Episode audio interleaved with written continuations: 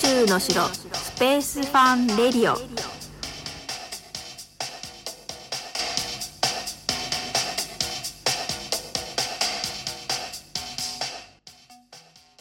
はい始まりました。宇宙の城スペースファンレディオです。今日は2021年1月20日水曜日大寒ですね。オーサムオーサムです。はい。こちら埼玉は風はちょっと強く吹いていますがすごくいいお天気です。ガンガンにお日様の日を浴びてまるで光合成しているかのごとくお届けしております。皆様の地域はいかがでしょうか？スペースエデュケーターの小笠原直子です。このチャンネルは子供が宇宙好きだけど私にはよくわからないというお母さんや昔宇宙や宇宙飛行士に興味や夢を持っていたお父さん。それから現在の宇宙開発を仕事にしてみたい学生さんや保護者の方に何か参考になる宇宙や宇宙教育の情報をお届けできればということで配信させていただいております。今日のメインテーマは私が最近好きな石の話で今回はテラヘルツについてお話しします。その後いつもの宇宙クイズと解説最後に国際宇宙ステーション観測情報と観測ミニミニ講座としてお話しする流れとなっております。昨日配信してみてですね、生活スタイルなどいろいろ検討したところ、朝の配信はやっぱり厳しいとなりまして、えー、お昼の時間帯にお届けすることになりました。12時20分からお耳を拝借できればと思います。さて、一つ目の話題ですが、以前隕石について語った回があったんですけれども、私は石全般好きなんですね。というか好きになりました。昔からおまじない的なのは好きで、なんかね、一個大事に持ってるとかっていうのが好きだったんですよね。で、私の母は全くそういうものに興味がないので、まあ、石と壺に入れ上げるようになったらちょっとやばいねっていう感じで、あのついこの間冗談で言われて笑ってたんですね。まあそんな中なんですが先月宇宙の城でまた新しく化石と鉱石の仕入れをしまして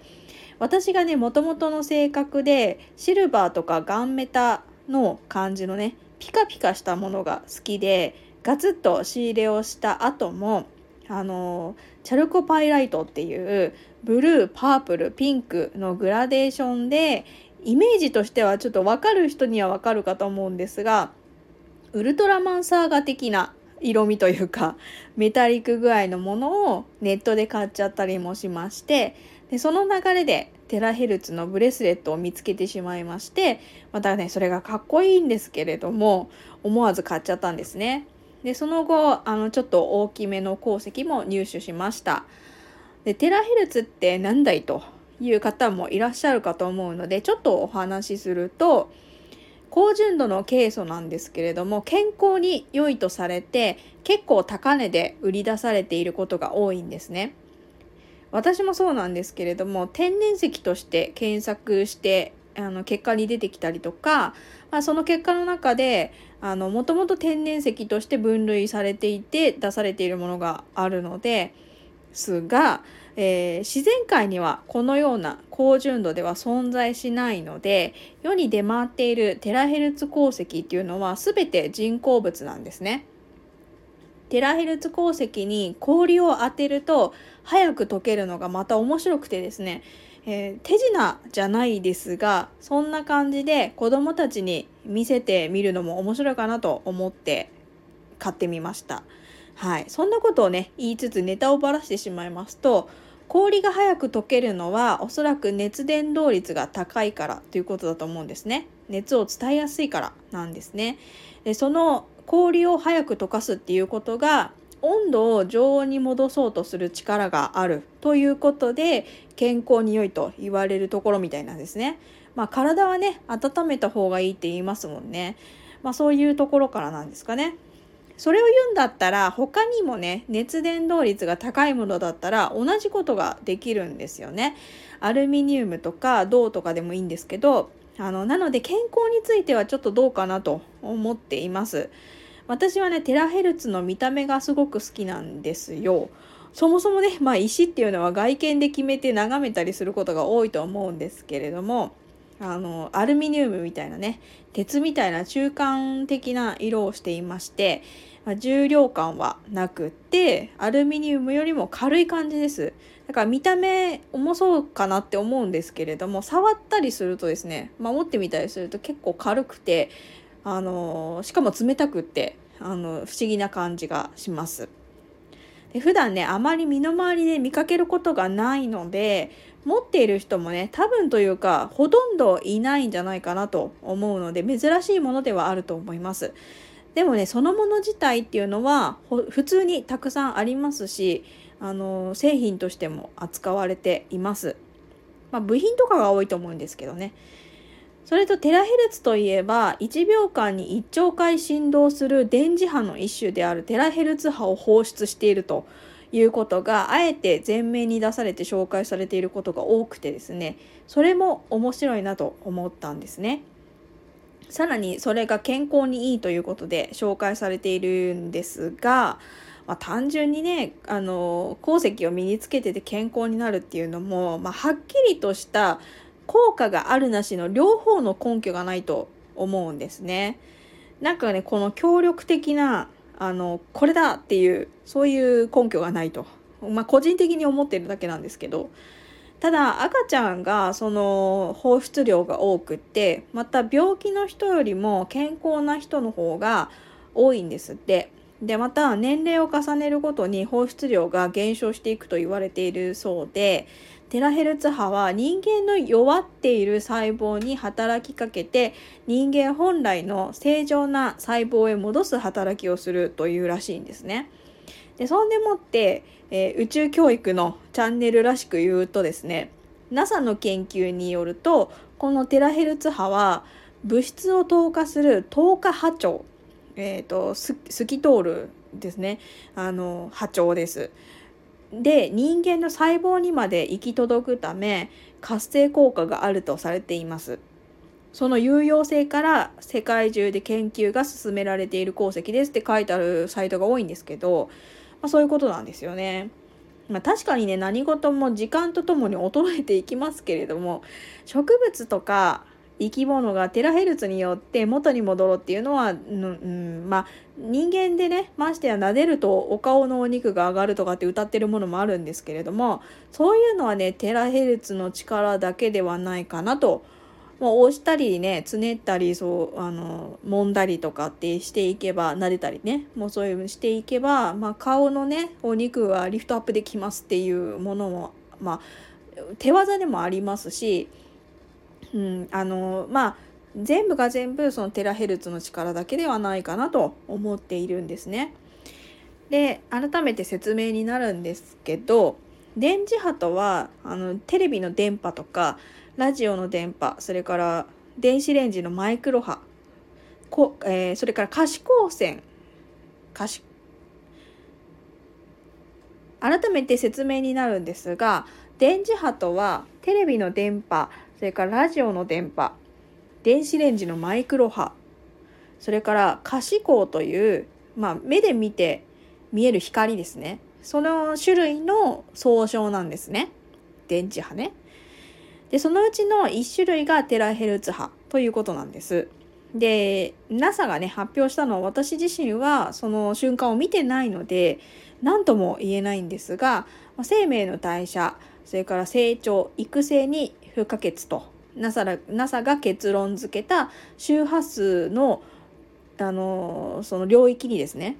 テラヘルツ波が含まれているということで含まれてるってことは他にもそういう波長があるっていうことなんですよね。まあ、NASA がどうっていうことではなくてテラヘルツを売ってらっしゃる方が一部でその特別な魔法の石みたいな書き方をしているところがあるんですけどまあこれはちょっとね話半分って言ったら申し訳ないんですけど、まあ、ムムムという感じで捉えておくといいのかなと考えています。まあ、肯定的な意見はもちろん多いんですけど、まあ、売りたいからね。うん。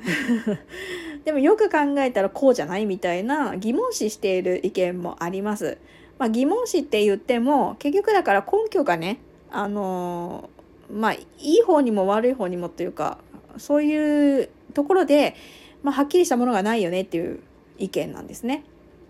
それこそはっきりした結論が今日はね 出せなくてすっきりしない感じで申し訳ないんですけれども鉱石そのものとしての面白さはすごく好きなので買いましたし後悔しているわけではないのでご安心くださいあのブレスレットもねめっちゃキラキラでテンション上がることは間違いないですあのテラヘルツをこう多面カットしてるんですね。だからすっごいキラキラしてあの何て言うんですか反射するとミラーボールみたいな 感じに影があの壁にね映ったりするんですけど、はい、とてもあの綺麗でいいです。はい、皆さんがねどう捉えるかっていうのもありますが情報が溢れているこの社会でどうその情報を取り入れるか自分でどう解釈するかっていうのを考えるきっかけにもなるんじゃないかなと思って取り上げたあの出来事だったんですけれども。はい。皆さんどうお考えでしょうか？え。ー、はい。ではここで宇宙クイズに参りたいと思います。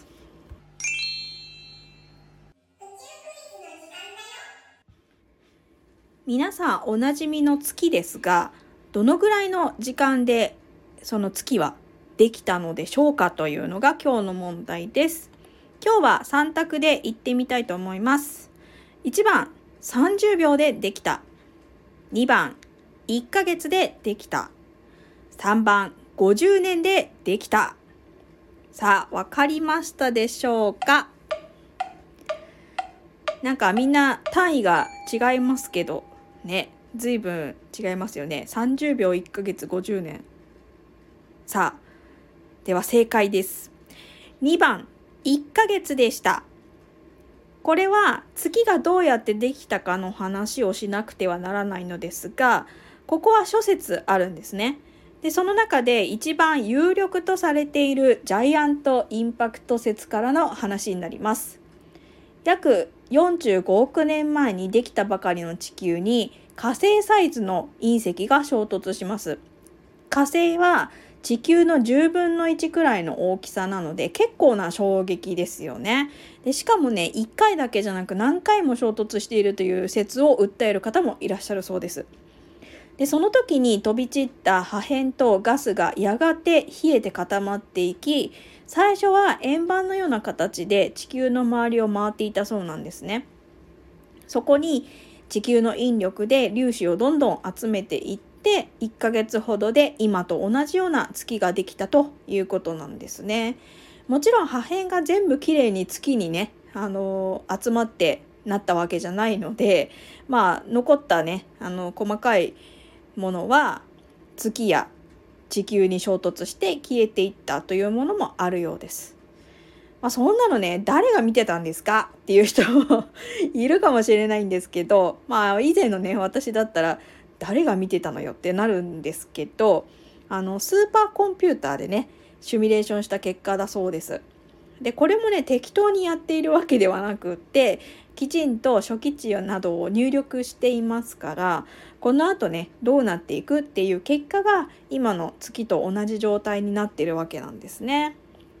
まあ、本当にね自分の知らないところで世界は回ってるんだなと感じます。宇宙もまたねじわじわと変化してったりしているんでしょうねなんかねいろんな発見がこれからもあると思います。ちなみに今月の満月は29日、えー、来週の金曜日ですね。はい。では最後に国際宇宙ステーションの観測情報です。昨日の夕方はご覧になれましたでしょうか？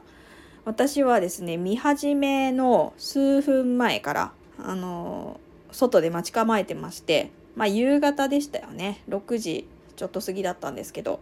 その間に流れ星も見られました。もうとにかくねずっと上見てるので はい。あの星も本当に綺麗で最高だったんですけどとにかくね寒くて一人でガクガク震えながらもう本当にどこどこから来るんだっけ？とか言いながら独り言も大きくなったりして。まあでもあの我が家のね家の真上から現れた時にはかなりの明るさで本当に綺麗でしたあの外に出た甲斐があったなという感じでしたね。まあ、ちょっとエピソードを話すと宇宙少年団の分団長仲間といいますかあの神奈川にねいらっしゃる先輩分団長さんがあの僕も今見送りましたすごく明るかったですねっていう感じであの Facebook でやり取りをしていたんですけど、まあ、本当にね綺麗で頑張って外に出た甲斐がありましたなんてこちらから送ったらですねすみません僕は部屋で見てましたっていう返しではい笑ってしまいました。まあ、見える地域でねこんな話題にもできて、あのー、昨日なんか本当そうだったんですけれども大当たりの時はねもう本当に全国の人と見えた見えたとちょっと、あのー、お祭り騒ぎができるんですよね。まあ、そんなはしゃぐ大人をですねうちの息子はふーんなんて冷めて見ていますけれどもまあ大人がね楽しまないと子どもの心は動かせないと思いますのでめげずに楽しみたいと思います。まあ、ちょっとそれましたが今日の情報なんですけれども、えー、東北の秋田や仙台の方から17時21分夕方の5時21分に見え始め、えー、東京では17時24分に、えー、夕方の5時24分に見え始めます昨日はね4分間だったんですけれども、え今日は2分と短いです。空のね途中から現れて途中で消えちゃうイメージなんですね。で今日は東北から関東の周辺までですね。北海道は、うん、見えるかなっていう感じですね。場所によるのかなと思うんですけど、はい、そんな感じの観測なので他の地域の方は残念ながらまた後日ということではい。ね、それでまあ昨日配信後に気がついたんですけれどもあのどんな風にね見えるかまだご存じない方にとっては何がどう見えるのっていう感じだったんですよね。はい、なのでちょっとねお話しさせていただくと宇宙飛行士さんたちが生活したりあの仕事をしているね